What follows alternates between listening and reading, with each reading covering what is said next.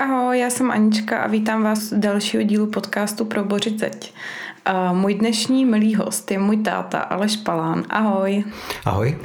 Díky, že jsi přijal pozvání asi do miliontého rozhovoru. jo, s radostí. Mám trošku trému. Já taky, uh, protože uh, ty jsi autor několika desítek knižních rozhovorů, několika stovek až tisíců rozhovorů, které vyšly nebo nevyšly v jiných formách a teďka tady sedíš na té druhé straně mikrofonu.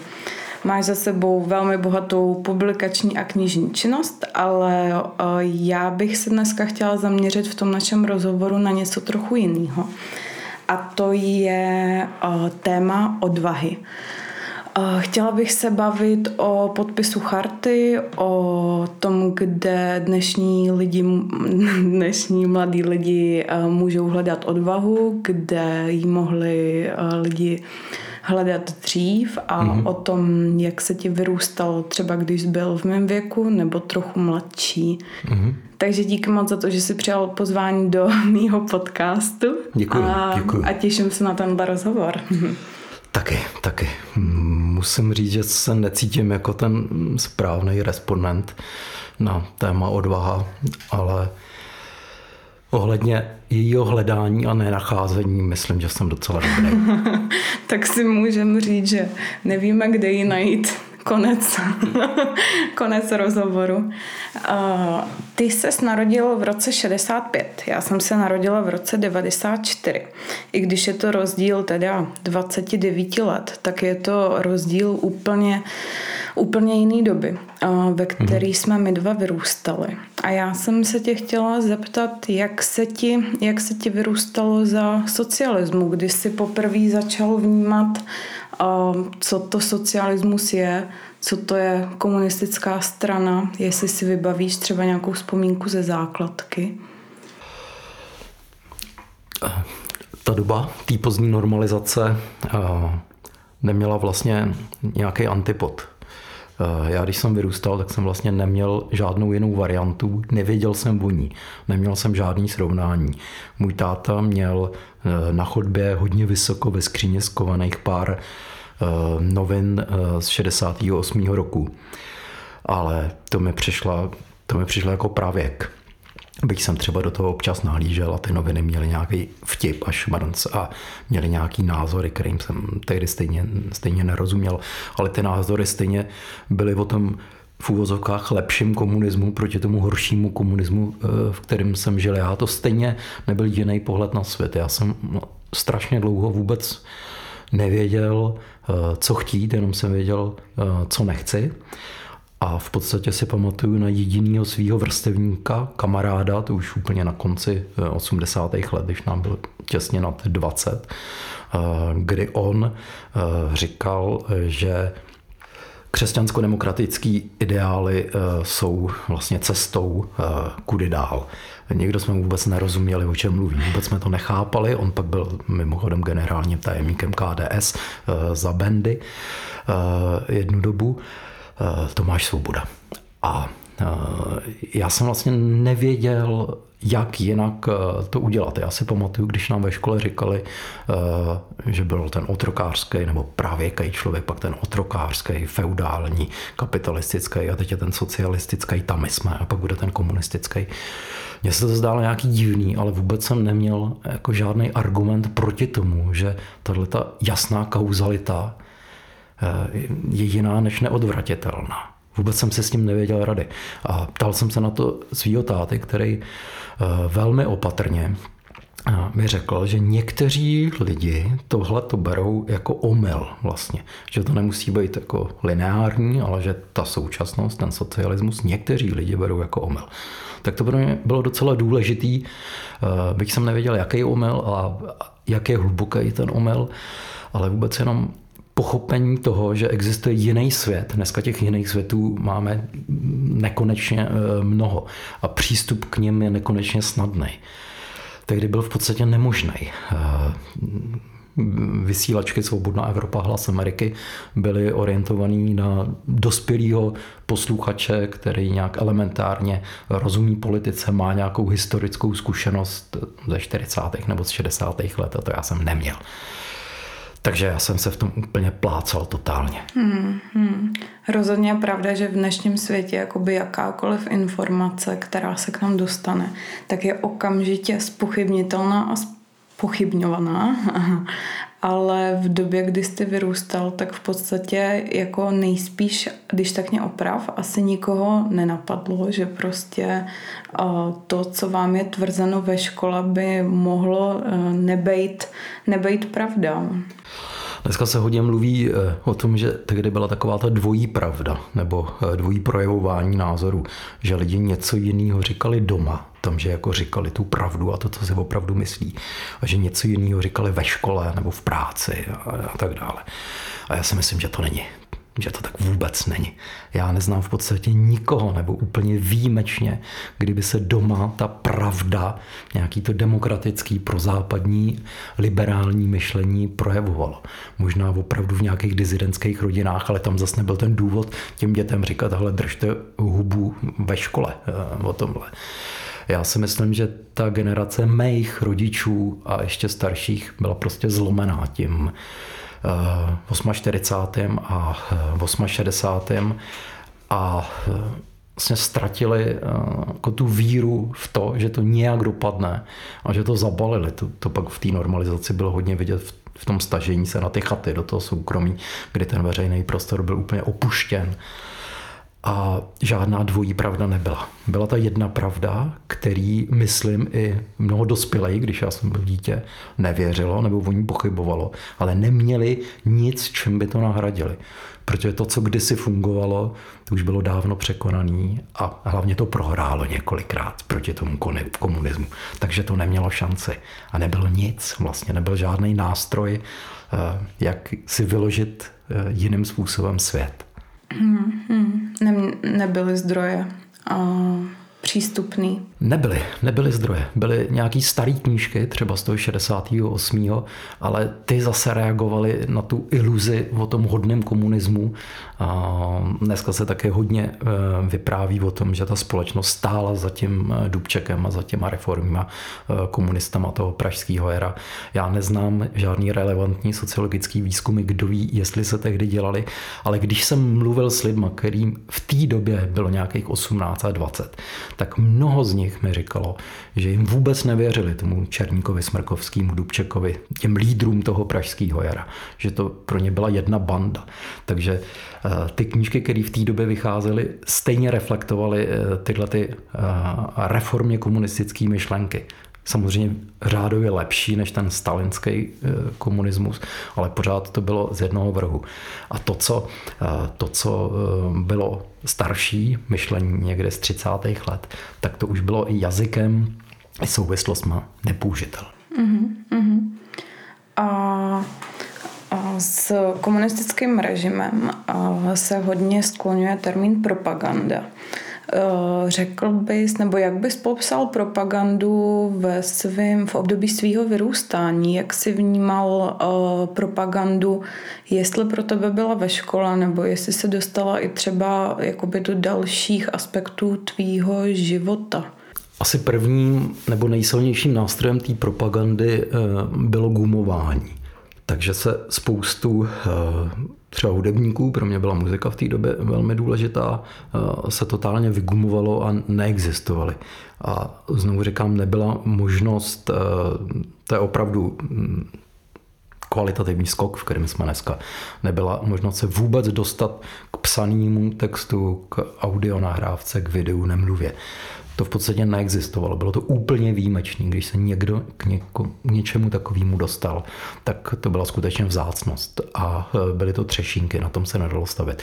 Takže ta propaganda byla e, postavená spíš na takovém tom ohlušujícím tichu.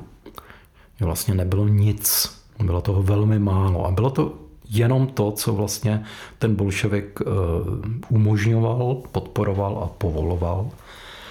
A to se vlastně nemuselo ani moc jako tvářit jako nějaká primární propaganda, ale vytvářelo to tu ideu, že vlastně existuje jenom jeden svět, jenom jedna pravda. A to podle mě ještě horší, než vlastně ta propaganda, která ti říká, tvůj názor je špatný, náš názor je správný přístup na něj.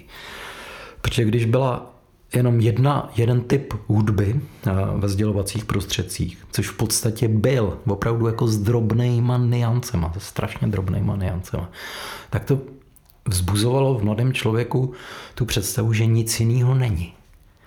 A to je ono, to je ono.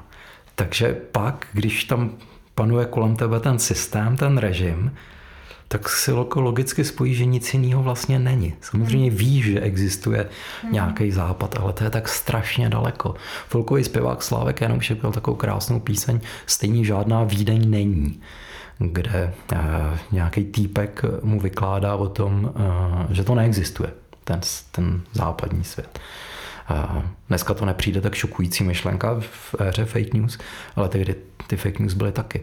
Ale ta vlastně nedosažitelnost toho jiného světa byla tak fatální, že v nás vytvářela eh, potřebu se smířit s tou jedinou skutečností. Tohle myslím, že byla podstata té propagandy. Mm-hmm. Že ty hesla a povinná účast na nějakých spartakiádách a dalších kravinách eh, to tam bylo taky. Ale myslím, že tohle bylo mnohem podstatnější. Mm-hmm. A povinný účasti na těchto těch eh, pompézních akcí, výkladních skříní eh, té komunistické propagandy, do jaké míry se tohle týkalo i tebe? Ty jsi musel chodit na prvomájový průvody a ostatní? No, musel. Musel. Uh, já jsem nevěděl, proč je to špatně, jenom uh, mi to vadilo, protože tam bylo moc lidí. Já nemám rád moc lidí. a bylo to takový stísněný a řvalo se tam a opravdu tohle se mi nelíbilo. Tak jsem se z toho snažil ulejt, já jsem chodil tehdy do šachů eh, a do školy, že? takže jsem se snažil na šachách říkat, že jdu ze školou a v obráceně a nejít nikam. To se mi párkrát povedlo, už se ani nepamatuju, jestli se to pak provalilo, takže párkrát jsem na tom prvomájovém průvodu nebyl. A všichni se to snažili tak nějak bošvejkovat, i my děcka tehdy, i dospělí samozřejmě. No ale byli jsme tam, to, to je ono, že? To, to je ten démon toho souhlasu. Uh, ale pro mě osobně je zajímavější Já Myslím, že to byl rok 75, byl jsem na základce, prostě malý škvrně, mohlo mi být fakt 10, nebo jestli to byl rok 75, mi bylo 10 let. A nacvičovala se v hlavě na té škole uh, v Leninově ulici uh, Spartakiáda. A já jsem nenacvičoval já jsem řekl, že prostě nebudu nacvičovat. To nemělo žádný ideový a názorový background. Mně se to prostě jenom nelíbilo, že tam bylo moc lidí. Prostě. A e, moje máma byla zástupkyní ředitelky na té škole, jo. A teď se mnou všichni tak jako mluvili, že jako přece jako, jako musíš, musíš nacvičovat. A já jsem prostě fakt nenacvičoval já jsem se nějak úplně totálně zasek a nenacvičoval jsem. A teď pointa byla v tom, že jsem asi nějak jako najednou zjistil, že to vlastně povinný není. Jo, že to všichni jako povinný berou. Mm-hmm. Já vím, že opravdu všichni, nejen z mý třídy, ale z ročníků, dokonce si myslím, že opravdu všichni z té školy, kde bylo mnoho, mnoho set žáků, to byla veliká škola. Myslím, že čtyři třídy v každém, v každém ročníku. Myslím, že nacvičovali fakt všichni a já prostě úplný prtě, ale to nebyla názorová nebo ideová. Mně se to jenom prostě tak strašně nelíbilo, že jsem vlastně nemohl. Ale mělo to prostě díry, ten systém. Jako počítalo se s tím souhlasem, počítalo se s tou, kdybych veřejně řekl, že nepůjdu na ty prvomájové průvody, tak bych možná taky zjistil, že se jako nemuselo, že by se vůbec nic nestalo. Mm, mm. Ale ten, ten režim vlastně byl silnější ne v těch restrikcích a zákazech, ale tou hrozbou. V této době samozřejmě to museli předcházet ty 50. léta, kdy takla krev a lidi byli mučený a zabíjený a ta generace prostě mých eh, jako rodičů a starších si tohle to nesla sebou a proto už stačilo zvednout ten prstík a říct musíš. Hmm, hmm. Takže od nějakého nesouhlasu, spíš vycházející z toho, že prostě se z toho nechtěl účastnit, nebylo to nějak ideový, mm-hmm. jen prostě si to nechtěl dělat. Možná si postupně začal zjišťovat, že teda to, co se ti zdá jako ten společenský úzus, že se to prostě musí, tak najednou začínáš zjišťovat, že třeba úplně to takhle není. Začínáš tam vidět první, první díry, kdy se to zvrhlo do výslovného nesouhlasu s tím režimem, z čeho, z jakých zdrojů nebo kamarádů si pochopil, nebo vlastního uvažování, že je to prostě jako sračka, to, co ti říkají. Já myslím, že za to můžou hormony. že to prostě přinesla puberta, že, že jsem asi tím trošku machroval před holkama a před kamarádama a dělal jsem ramena sám před sebou. Tohle si myslím, že jako byl ten počátek toho a že se tomu postoji pak jako nějak až jako v podstatě zpětně na základě to už primární knížek dával nějaký obsah, že ten nesouhlas má smysl. Nevěděl jsem, s čím souhlasit, ale mm-hmm. aha, ještě mám jednu takovou heroickou historku. To mi mohlo být nějakých 16, 17. Byl jsem na Gimplu a šli jsme na odvody, tehdy byla povinná dvouletá vojenská služba, neexistovala žádná civilka, prostě všichni museli. A já jsem proto vlastně šel na vysokou školu, abych měl odklad a sehnal si takzvanou modrou knížku, tedy abych byl zproštěný té vojenské služby. A no, ten odvod eh, eh, se udával v sále kulturního domu v hlavě, kde nás vlíkli do trnek a teď nás tak školili a ponižovali nějakým způsobem. Část těch kluků, třeba sučňáků, eh, už velmi brzo šla na tu vojnu. My z Gimplu jsme byli chráněni tou vysokou školou, kam jsme předpokládali, že se dostaneme. Já na Pajdák jsem reálně předpokládal, že se tam dostanu. Kluky tam brali. A v jedné fázi nás seřadili podle abecedy eh, do fronty v těch trenkách. Byla nám zima, ale spíš taková psychická zima a museli jsme si objednat nějaký noviny, nějaký čtivo, protože jsme ty branci, půjdeme na tu vojnu, tak přece jako musíme jako něco, něco odbírat a něco číst. A když jsme tam byli seřazený a já jsem jak jsem odpl, tak jsem většinou mm, těsně za půlkou nebo v druhé půlce mm, těch abecedních pořádků. A teď jsem slyšel, jak ty kluci jako přede mnou říkají, no a co je nejlevnější, nebo tam bylo něco mm, o svazarmu, to byl takový svaz pro spolupráci s armádou, kde byl nějaký eh, psovodi třeba, tak a tím, to byl taky jedna z možností mít nějaký eh, časopis toho svazarmu a říkala, je to v obsah aspoň trošku. Říkali, jo, je to v obsah, to, to v obsah. Protože každý se z toho snažil nějakým způsobem. Tam seděl takový ten lampasák, který to jako zapisoval podle té abecedy a já jsem si říkal, ne, já se prostě neponížím, já to jako neobjednám si nic, budu hrdina, tyvo. A teď řeknu, že nic nechci a teď oni po mně všichni skočej, zmlátí mě a hnedka půjdu na tu vojnu. A teď jsem se bál, že jako tyjo, co bude, jako vyhodí mě ze školy nebo něco, jež, mm. bál jsem se. A prostě v nějaký té sinusoidě, kdy jsem zrovna byl jako na vrcholu toho odporu, jsem se dostal na tu řadu. A ten lampasák se zeptal, co se objednáš, co se předplatíš? Já jsem říkal, nic. A když jsem čekal, že co se všechno strašného stane, a on říkal, dobrý, další. Jim to bylo úplně taky jedno. Prostě zase jenom ten zvednutý prstík. Dopadlo to tak, že za mnou se nikdo už nic nevyjednal. Ty kluci ze předu se vraceli a ohlašovali to prostě totální. A ono to jako vypadalo jako hrdinství, ale to bylo hmm. jenom tak jako ze zoufalství. Jako, jo. a, a, možná, kdyby to bylo o půl minuty později, tak se zrovna bojím a něco si objednám. Hmm. Ale jenom vlastně na to musí ukázat, jak to byl takový jako porézní systém, kterým se opravdu jako v mnohdy, ne vždy, prostě dalo, eh, dalo proniknout. Mm-hmm, mm-hmm.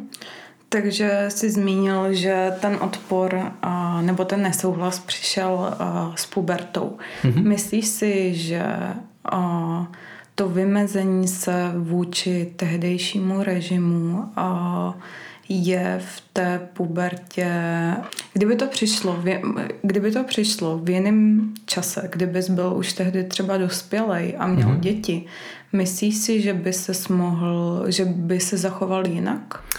Ale to zase velmi těžko jako spekulovat. Je samozřejmě jako strašně snadný říct, že jo, ale když jsem pak byl na nějakých výsleších a dostal jsem nějakou jako ránu a někde mě chytili, tak eh, jako, to jsme o pár let dál, ale ne o moc, uh, tak říkali ty policajti nebo STBáci, mimochodem i policajti, i ta hodná veřejná bezpečnost, jak se o ní dneska mluví, ty taky jako vyslýchali a taky mlátili.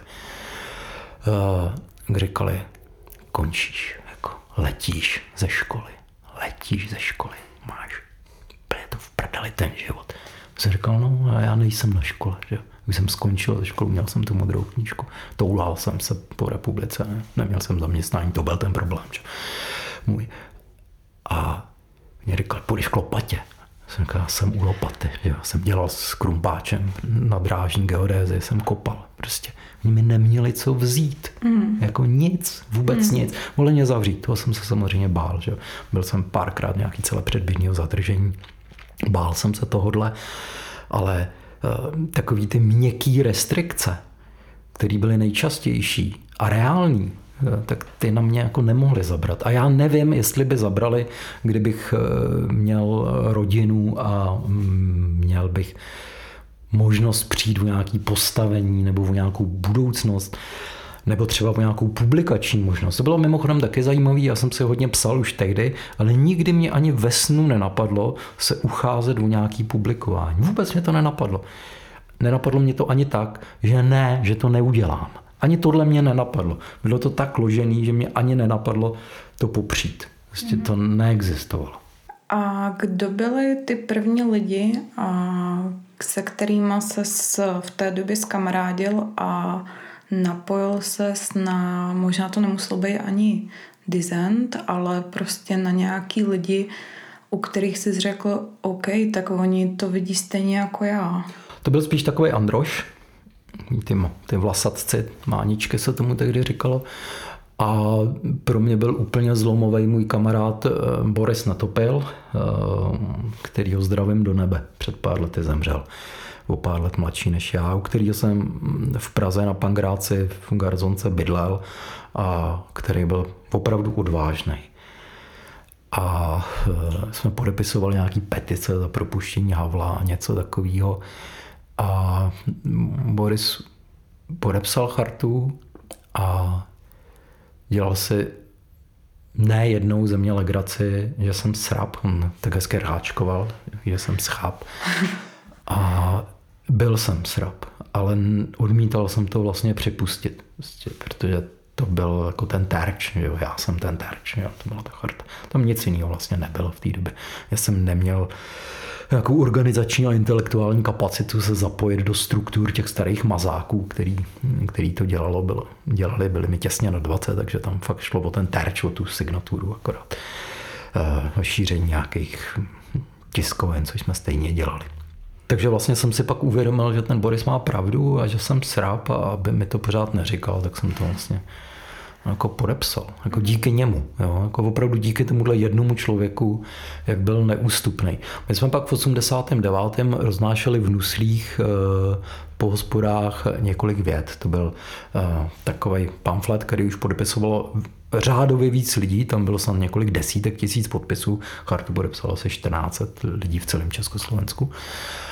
A jsme chodili po hospodách, protože my jsme stejně chodili po hospodách a teď jsme měli ten obsah toho chození po hospodách, to bylo úplně super. Že?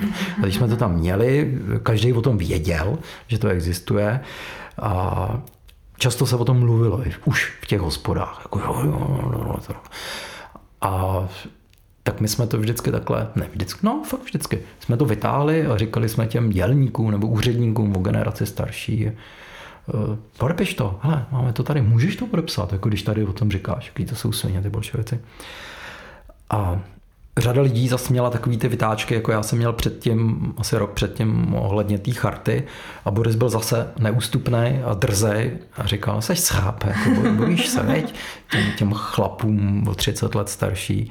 A fakt to fungovalo tohleto. Jako někdy jsme málem dostali do té huby, ale prostě ty lidi uh, si to uvědomili, že to srabství prostě nemusí být nutně součástí jejich osobnosti. No. Mm. Takže jako jsme nosili ty podpisy. Díky zase Borisovi. Mm. A z, uh, mluvíš o tom Borisovi, měli jste ještě nějakou širší undergroundovou komunitu kolem sebe? To bylo takový volný. Já jsem že, předstíral studium v Brně a několik let jsem se toulal, takže mm, já jsem ty lidi znal tak všude možně, kde byli v hlavě, odkud pocházím, v Třebíči, na Jižní Moravě, kde jsem měl holku, na Slovensku. Ty lidi se vlastně poznali na pohled. V podstatě to, to byl jako dress code takový. Takže, ale to bylo takový volný, ale eh, to stálo na muzice, stálo to na pivu a stálo to mm, prostě na užívání si života. A na vlasech. No jasně, to byl, to byl ten kód poznávací. A mm, ta charta je něco jiného. Ten průsečík mezi tím Androšem a tou chartou eh, byl docela malý. Ta charta byla starší i generačně, eh, intoštější, byť jako vyrostla vlastně na nesouhlasu v tom 76. se zatčením Karáska a plastiků a zajíčka, eh, ale nás se to zase tolik netýkalo. A Mně se to týkalo díky tomu Borisovi. Uh-huh, uh-huh. A byla pro tebe důležitá tohle komunita uh, lidí uh, vyjadřující nějaký odpor? Jo, jo, to, to bylo souznění, kde se půjčovaly nějaké knížky, kde se dalo přijít k nějakému samizdatu, eh, kde se dali obsat nějaké písničky eh, s kytarovými značkama, Kryla nebo něco takového strašně vzácný, eh, kde se dalo k něčemu přijít a kde se člověk nebál. Samozřejmě jsem nevěděl, že tam jsou taky agenti nasazen nebo spolupracovníci STB, jsem nevěděl, pochopitelně ale byl to takový jako domov. Hmm. Hmm. Bylo to úplně zásadní. Hmm. Hmm. A taky bylo strašně zásadní, aspoň pro mě, protože už tehdy jsem byl hodně v pohybu a toulal jsem se že, se, že jsme se dokázali poznat. Že člověk šel po ulici a že jsem toho kluka nebo občas tu holku jako viděl. Hmm. Že se dalo hnedka na základě toho začít komunikovat. Hmm. Hmm. Měl jsi strach v té době? Jo, zas tak periodicky. Jo, určitě, určitě. Já jsem nepracoval po té, co jsem si sehnal eh, to osvobození od vojny, což se nesmělo, za to hrozil nějaký, nějaký soud a trest, který jsem nakonec absolvoval, teda ten soud, trest jsem naštěstí nedostal. Tak z tohohle jsem měl strach. Takže z každé kontroly uh, policejní, které byly velmi častý, uh, jsem měl obavy. A byl jsem hodně nápadný, strašně nápadný jsem byl na tu dobu. I mezi těma máničkama jsem byl strašně nápadný. Takže jsem vlastně přitahoval, eh, přitahoval tu pozornost. Tak eh, jo, měl jsem, měl jsem strach. Mm-hmm. Měl jsi strach z vojny taky? Největší, největší, protože jsem měl dva kamarády, kteří zemřeli na vojně. Dva blízký kamarádi z různých důvodů. Uh, jednoho zabili mazáci asi čtvrtý den, co byl na vojně. Eh, Valda Rejtárek, eh, který v té době dělal bojový umění. To bylo docela vzácný, aby někdo dělal bojový umění. On ho dělal. A byl to opravdu takový tvrdák, který by neskočil z toho čtvrtého patra nějaký tý ubytovny, to on by prostě neudělal, ale on se evidentně nezlomil, eh, odmítl dělat ty úsluhy a ponižovat se a oni ho stoprocentně vyhodili ty mazáci z okna a já jsem věděl, že já bych se taky nezlomil, že bych to nedokázal jim sloužit a ponížit se. Ale neuměl jsem žádný bojový umění, že? a ještě Bohuš Tomandl, který se podřezal na krku a pak po nějaký době tu sebevraždu dokončil. Takže já jsem tam to, se toho opravdu panicky bál. To eh, byla pro mě otázka života a smrti. Vlastně tohle víc než čehokoliv jiného. To, že mě dali někde do huby policajti, vyhrožovali nějakým vězením nebo mě nechali 2x48 eh, hodin nějaký celé předběžného zadržení, tak to pak už jako byla taková pohodička, ale ta vojna a ta, navíc jsem byl mladší, těch pár let tam hrálo tu roli, jestli je mi 19 nebo 22, tak to je, aspoň pro mě to byl veliký, veliký rozdíl. Takže to jsem měl obrovský strach. Takže uh, od období dospívání si přemýšlel nad vojnou, na to, jestli tě to čeká, uh, jak ti tam bude. A jo, jo, jo. jo řešil jo. si, že se bojíš. No, když se mi v 91. narodil tvůj bratr Vojta, tak jako jednou z prvních věcí jsem začal přemýšlet, jako, jako vysekat z vojny, která pořád tehdy hmm. byla ještě povinná a pak mu doktor našel nějakou alergii, tak jsem z toho měl strašnou radost. Jako, jsem si říkal, tak na to musíme pracovat, na té alergii, jak to zveličovat. Hmm. tak takhle jsem byl v tom zasekaný v tom modelu, jo, že, že i v těch 90. letech jsem si ho sebou nes. Hmm. A kolik lidí dneska mluví o tom, že by vojnu vrátilo a jak, jak je to dobrý a tak. No. E, jo, tak e, to bylo hrozně vlastně zajímavé, že když se ten kluk vrátil z vojny, tak se dal okamžitě poznat. Nejen podle toho, že byl ostřihaný najška, což opět zase bylo výjimečný v té době, ale i kdyby měl kulicha, bylo to v zimě, tak taková zvláštní agresivita v tom verbálním projevu. Opravdu. To měli v podstatě všichni. Všichni. I když to byli hodní kluci, který jsem třeba znal z doby před těmi dvěmi lety, a oni se vrátili a byla v nich neuvěřitelná agrese, taková frustrace, taková zloba. Ono to pak nějak vyprchalo v průběhu jako času, ale takže opravdu jako ta vojna jako měnila ty lidi, jak se říká, že mm-hmm. udělala chlapců chlapy, tak jo. Mm. No, udělal mm. z nich gaunery. Mm. Jak jsi získal modrou knížku a jak dlouho jsi se o ní snažil? Strašně dlouho jsem se o ní snažil. Předstíral jsem nebo zveličoval všechny možné zdravotní potíže od očí, po vypadávací rameno, který jsem si nechal operovat kvůli tomu, přitom mi vypadávalo opravdu úplně minimálně, tak jsem předstíral, že mi vypadává pořád.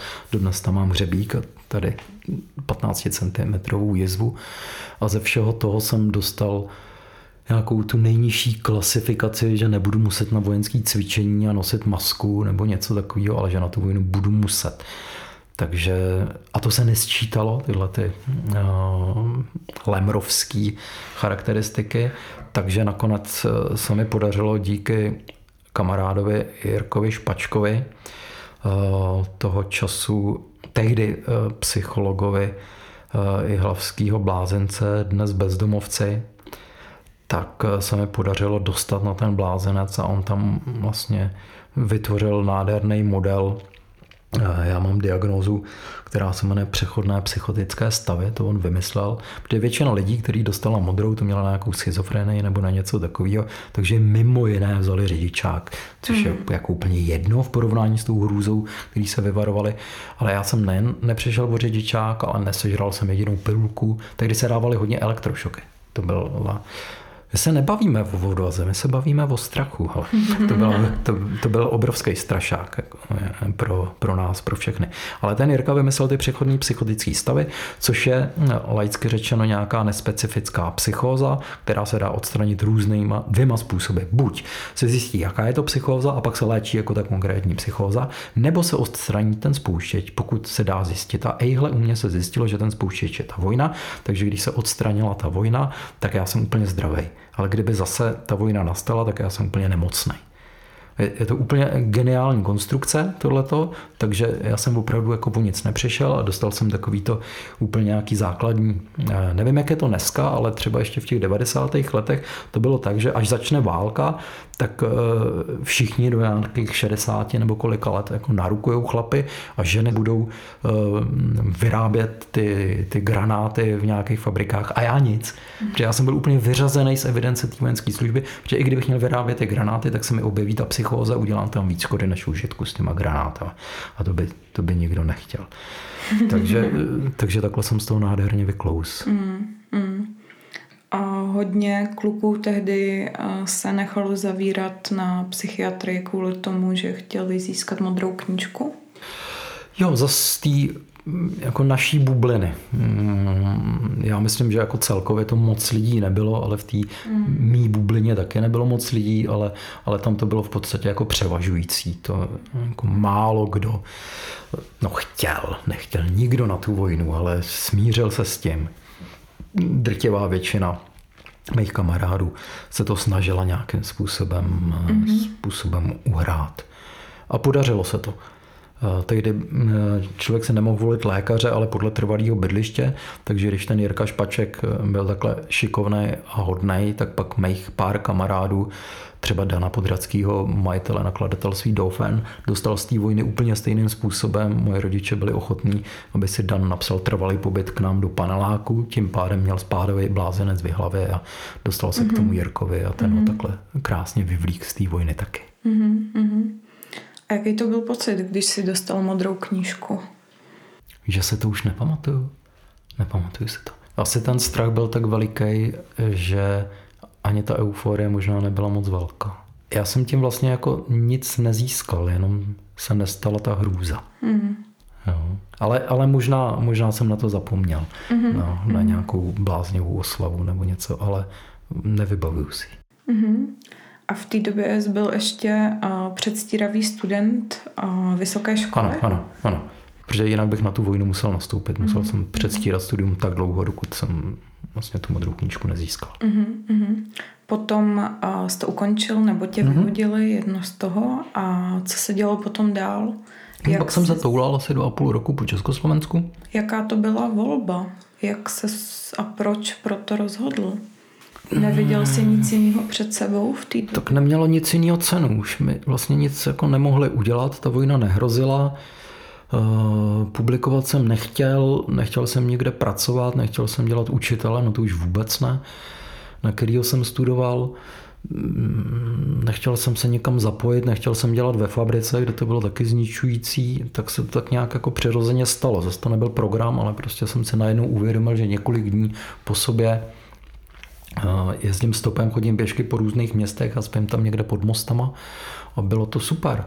Takže vlastně to se takhle jako stalo a událo a vlastně až z obav eh, před soudem kvůli příživě, protože jsem nepracoval, což se nesmělo, jsem to zabalil. Mm-hmm. Zase ze strachu. a ten soud potom proběhnul? Jo, ten soud proběhnul. Ten soud proběhnul ku podivu v Praze, to nechá na Praze jedna, vůbec nechápu proč, neměl jsem s Prahou nic společného. A zrovna jsem se stavil v hlavě a tam jsem měl obsílku k soudu snad na druhý nebo třetí den, která už tam ležela dobu. Mm, rodiče mě nemohli nikde sehnat samozřejmě. A tak já jsem uvažoval si sehnat nějakého Otakara Motejla nebo někoho, kdo obhajoval dizidenty, ale nikoho jsem neznal, nesehnal, neuměl. Takže jsem tam šel a Eh, na ten soud a říkal jsem si, že požádám, nebo no požádám. Tehdy jsem byl asi v téhle roli, že požádám. To je hrozný. Eh, o odročení. A byl tam eh, tak 30 let, takový mladý soudce. Já jsem mu to vysvětlil, že jsem to nevěděl, že jsem se nemohl připravit na tu obhajobu. On se mi podíval do očí a říkal, a myslíte, že je to potřeba, tedy to odložení? A teď jsem si říkal, no tak buď se mnou hraje jako betla, abych řekl, že ne a ještě mě zavřou, nebo což jako teoreticky, no to myslím, že hrozilo rozhodně podmínka určitě. A nebo mi chce pomoct. No a byť to byl člověk na druhé straně barikády, a těmhle lidem se prostě a priori nevěřilo, nestýkalo se s nima. A kdybych v hlubokém lese ztracený potkal policajta, tak se ho nezeptám na cestu. Prostě nikdy, nikdy. To prostě nepřipadalo v úvahu. A tohle byl taky jakoby policajt, že jo, byť to byl soudce. No ale tak já jsem se mu rozhodl uvěřit a on mě návodnýma otázkama a peníze jste si nikdy nepůjčoval od někoho? Ne. Vyvedl z toho a byl jsem, byl jsem osvobozen během čtvrt hodinky. Mm-hmm. Uh, úžasný, úžasný. Mm-hmm. Jako mhm. pomohl mi ten člověk, opravdu mi strašně moc pomohl. A potom se přestěhoval do Prahy za tím Borisem? Jo, přesně tak. Uh, protože jsem musel začít pracovat, tak jsem začal pracovat na drážní geodézi a nějakou dobu jsem, jak jsem byl zvyklý, přespával všude možně uh, po Praze v nějakých skvotech, jsem si voskvotoval jeden barák. Možná jsem založil squatting, kdy se to fakt ještě nedělalo a nikdo nevěděl, že se něco skvotuje. Na Haštalském náměstí mm-hmm. jsem si vyskvotoval, myslím, že je tam nějaký exarchát řecko-katolický církve dneska v tom baráku nebo něco takového. No a Boris mi to vlastně nabídl a byl jsem u víc kamarádů, ale u něj nej, nej, nejvíc. Mm-hmm. A po jak dlouhé době přišel ten podpis charty, co zbydlel v Praze? To bylo nějak zhruba v té době, já dokonce nevím, jestli to nebylo ještě předtím. Uh-huh, To se tak nějak prolínalo. Uh-huh. A říkal si, že tě do toho uvedl Boris. Mm-hmm. A ten obsah uh, charty byl pro tebe z dnešního pohledu není jako až tak, až tak radikální. Zdá se úplně uh, jako jo. přirozený. V té době myslel si, působilo to na tebe tak, že tohle jsou Hele, podmínky. já tě přeruším, já jsem to nečet. Já nevím, já nevím, co v tom bylo. to, to nebylo důležitý ten obsah, tam bylo důležitý to přihlášení se k tomu. Mm-hmm. Protože to bylo to, uh, proti čemu ten režim jako nejvíc brojil. Že? Mm-hmm. Prostě mm-hmm. to byl ten cíl toho soustředěného útoku. A, tak proto se to já jsem to nečet. Mm-hmm.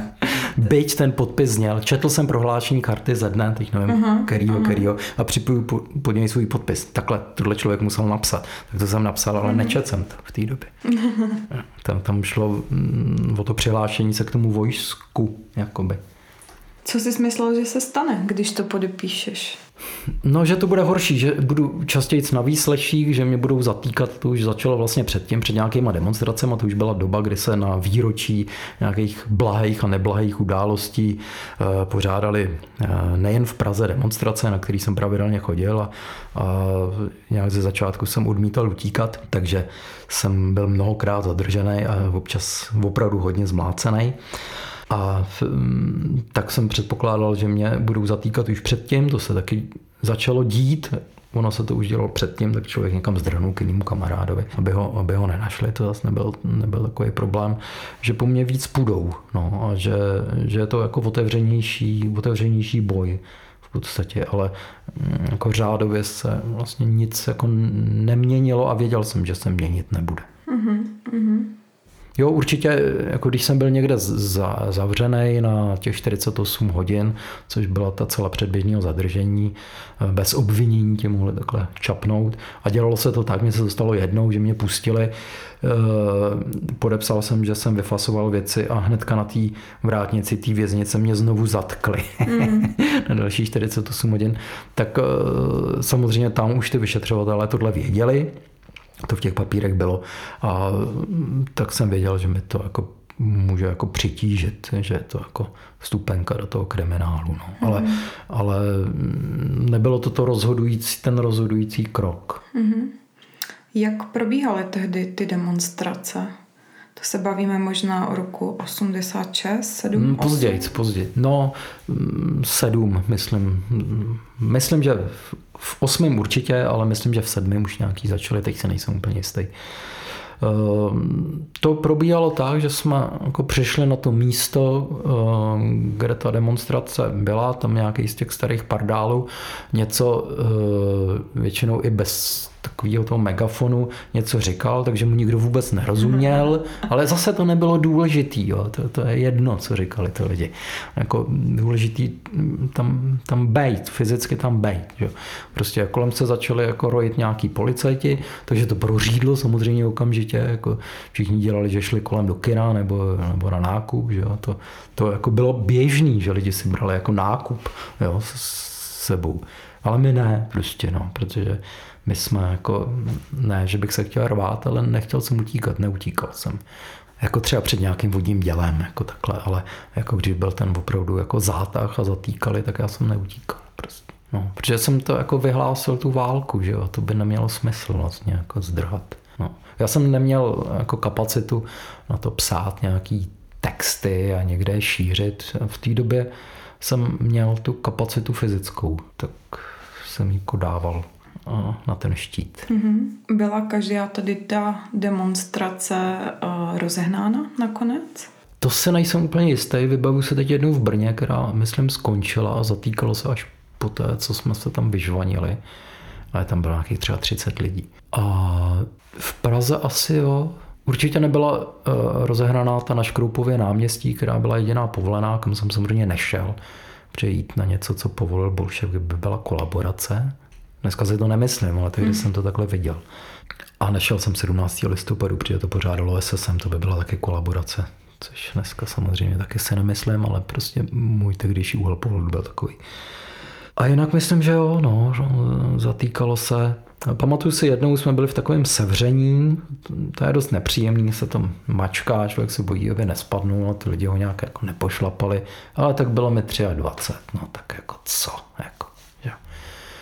Člověk se cítí nesmrtelný a tak trochu je, pokud nepřiletí kulka.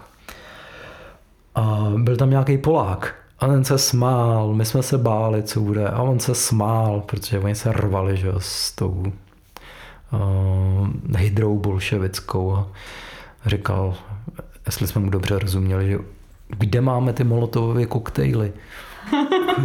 jako, my jsme pacifisti, my nic nemáme. Že?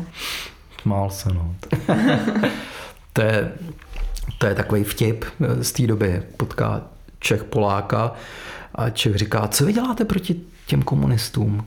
A Polák říká, no, pereme se s nima, stávkujeme, všichni jsme v solidaritě, že házíme ty molotovy koktejly, šíříme sami zdát, prostě necháváme se zatýkat, prostě pereme se s nima. Co děláte vy? Zeptal se toho Čecha. A Čech říká, no, my bychom taky něco dělali, ale u nás je to bohužel zakázaný. tak, tak u nás to bylo takhle. No. Chartistů bylo asi 14 nebo 1500 hmm. a velká část z nich bylo teda nasazených, tajných. No velká část, to nevím. Desetina? Byly. Nevím, nevím. Jako, ale já už jsem to říkal v té době, jako kde jinde by ty STBáci měly být než v té chartě, že jo? Hmm. Prostě jako v ČKD, jako jich asi tolik nebude, že jo? Prostě logicky. A máš nějakého svého tehdejšího kamaráda nebo o kom jsi smyslel, a že to kamarád je a později si zjistil, že kolaboroval? Já jsem to nezjišťoval. Já jsem, já jsem to vlastně nikdy nezjišťoval, ale možná i z toho důvodu, že jak se docela často stěhuju nebo jsem v pohybu, tak já jako i měním ty, ty lidi. Já jsem si zrovna nedávno vzpomněl, to s tím moc nesouvisí, ale že jsem, že kamarád, který mi byl svědkem na svatbě, tedy jako blízký přítel, tak já jsem ho asi 30 let neviděl, vůbec mm-hmm. nevím, kde je prostě ten, ten člověk. Uh, někam jsem se stěhoval, měl jsem jiný portfolio uh, přátel, kontaktů, takže možná i proto jsem nějak jako nepátral vlastně, co bylo tehdy. A navíc jsem byl v pohybu i tehdy, takže jako dívat se na Brno, dívat se na Prahu, na Jihlavu, na Jižní Moravu, byl jsem na Slovensku hodně, tak ne, nedíval jsem se, nevím, nevím. A co si myslíš o těch lidech, kteří kolaborovali s tím režimem? No, jde o to vlastně, jaká jako forma tý, jako kolaborace to byla. Je jako strašně snadný to odsoudit. Jakože to jsou ty kolaboranti a já to udělám. Byli to kolaboranti. Prostě bylo to zlo, bylo to ložený zlo a podat tomu jakoukoliv čas prstu znamená, že ztratíš duši.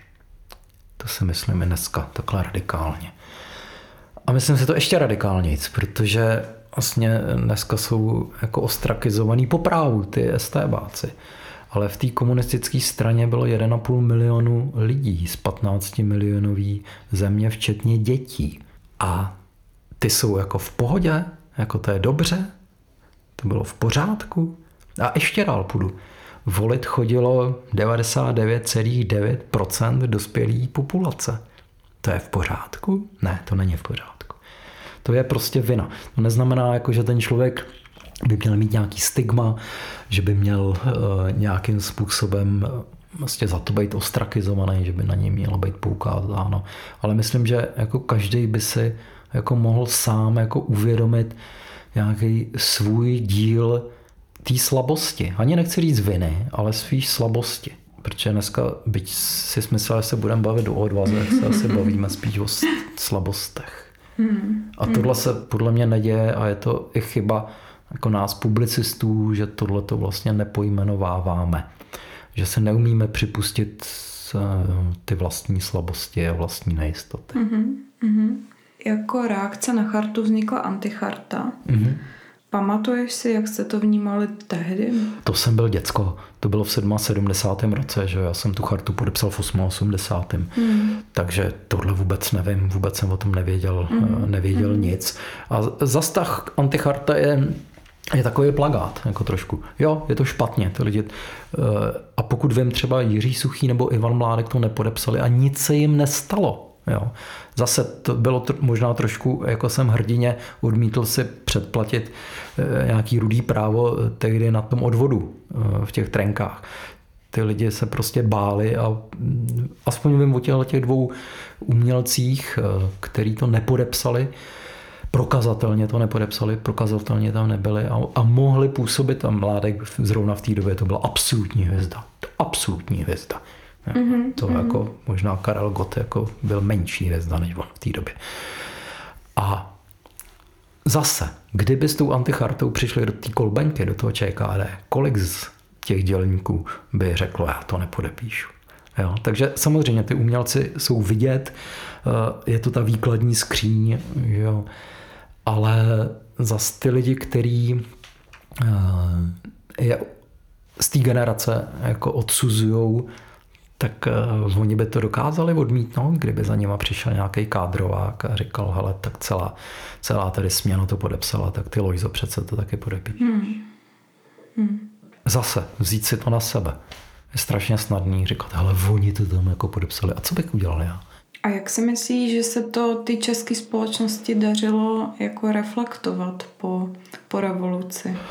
No česká společnost je úplně jedinečná eh, na celém světě, podle mě, v tom, že nic nereflektuje. Takže se jí to dařilo velmi dobře. Ve starých šlapích. tak eh, teď si vem eh, nějakého Jasperse nebo Heinricha Béla, eh, který reflektovali literárně, filozoficky tu německou vinu válečnou, jaký to bylo obrovský jako téma, i kulturní téma, promyšlení a samozřejmě zápětí pro tu společnost, jak třeba Rakousko bylo o něco později v tomhle v tom, ale tady se jako ta ta vina jako vždycky ukazuje jako na ně. To je, to je právě to třeba, když mluvíme o těch STBácích, to je strašně snadný říct a to jsou ty STBáci, to jsou ty svině. A my jsme nebyli? Nebo svině? Nebyli jsme my ty zbabělí? Hmm. Jako proč si to nepřiznat? Jako hmm. jo, tak jako to neznamená, že musí skončit život, když jsem zbabělej. Hmm. Ale prostě je potřeba jako si hmm. tohleto jako projevit a zase ne, jako nezačínat u té společnosti, ale začít u sebe, že? Hmm.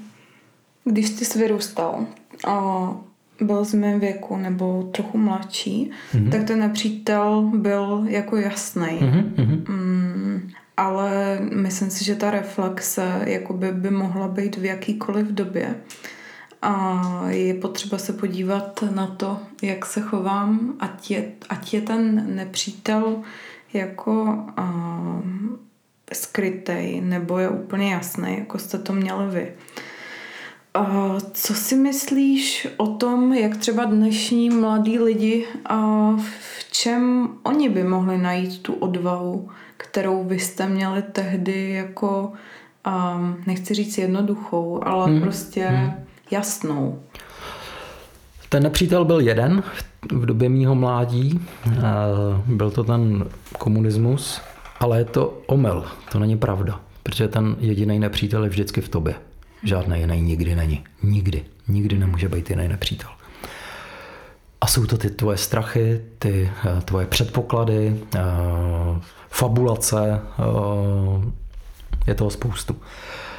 Já myslím, jako, že ten proměněný svět je jako neporovnatelně jako kvalitnější a ty lidi jsou kvalitnější, než jsme byli my. A není to jen tou šíří vzdělání, zkušeností, jazykama, cestováním, ale je to jako především vlastně tou zkušeností, že ty lidi eh, dneska v tom mladém věku jsou mnohem starší, než jsme byli my. My jsme byli úplný jako děťátka, my jsme vůbec nic nevěděli, nic jsme nezažili. Eh, nedokázali bychom argumentovat proč děláme to, co děláme, aspoň v našem věku. Jistě, že, že ty eh, borci z Voncu a z Charty ano, ale eh, kolem toho Androše, což byla taková jako i společenská sedlina, kluci z učňáků a tak, vlastně nedokázali bychom vlastně formulovat. A myslím, že dneska je to opravdu jako řádově jako lepší. A v antice se říkalo, že šťastná to země, která nepotřebuje hrdiny. Teď je otázka, jestli jako potřebujeme ty hrdiny, nebo co je to vlastně to hrdinství. Já si myslím, že to hrdinství jako pořád vlastně existuje, ale že může být úplně v něčem jiném, že pokud žiju na nějakém městě si, je tam jediný zaměstnavatel, který nějak vydírá zaměstnance nebo ničí životní prostředí nebo já nevím co, uplácí radnici. A pokud to vím a začal bych na to nějakým způsobem poukazovat, tak to je odvaha, protože mám o co přijít. Opravdu mám o co přijít. To je odvaha. Tohle je odvaha. Uh, odvaha není uh, zastavit provoz na dálnici uh, ve jménu rebelie proti vymírání. A tím neříkám, že je to špatně jako názorově nebo dobře, to je jedno, ale to není odvaha, protože nemáš o co přijít. Jako o co přijdeš, tak tě chytnou policajti, máš jako dobrou historku jako pro kámoše, dostaneš nějakou pořádkovou pokutu, ha, ha, ha, nic. Není žádná odvaha e, nějakých dnešních antivaxerů stopovat eh, lékaře a řvát na ně, eh, scházet se před sněmovnou, dělat jízdu svobody a tak dále. A zase neříkám, že je to dobře nebo špatně, podle mě je to špatně, ale to je jedno. Ale hlavně to není odvaha, to nemá s odvahou vůbec nic společného. Nula, nula. Takže si myslím, že ta odvaha vlastně dneska jako se stoupila spíš na tu nepolitickou rovinu toho vlastně malého osobního boje, kdy máš opravdu o co přijít, co ztratit.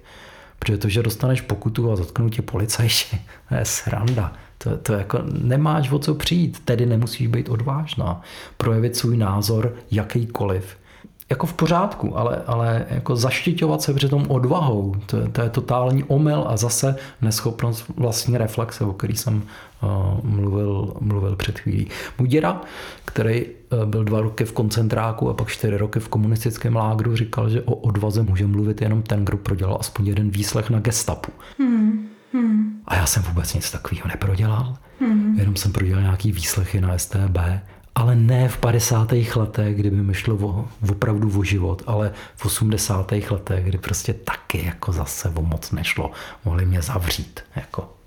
To už by byla samozřejmě ztráta.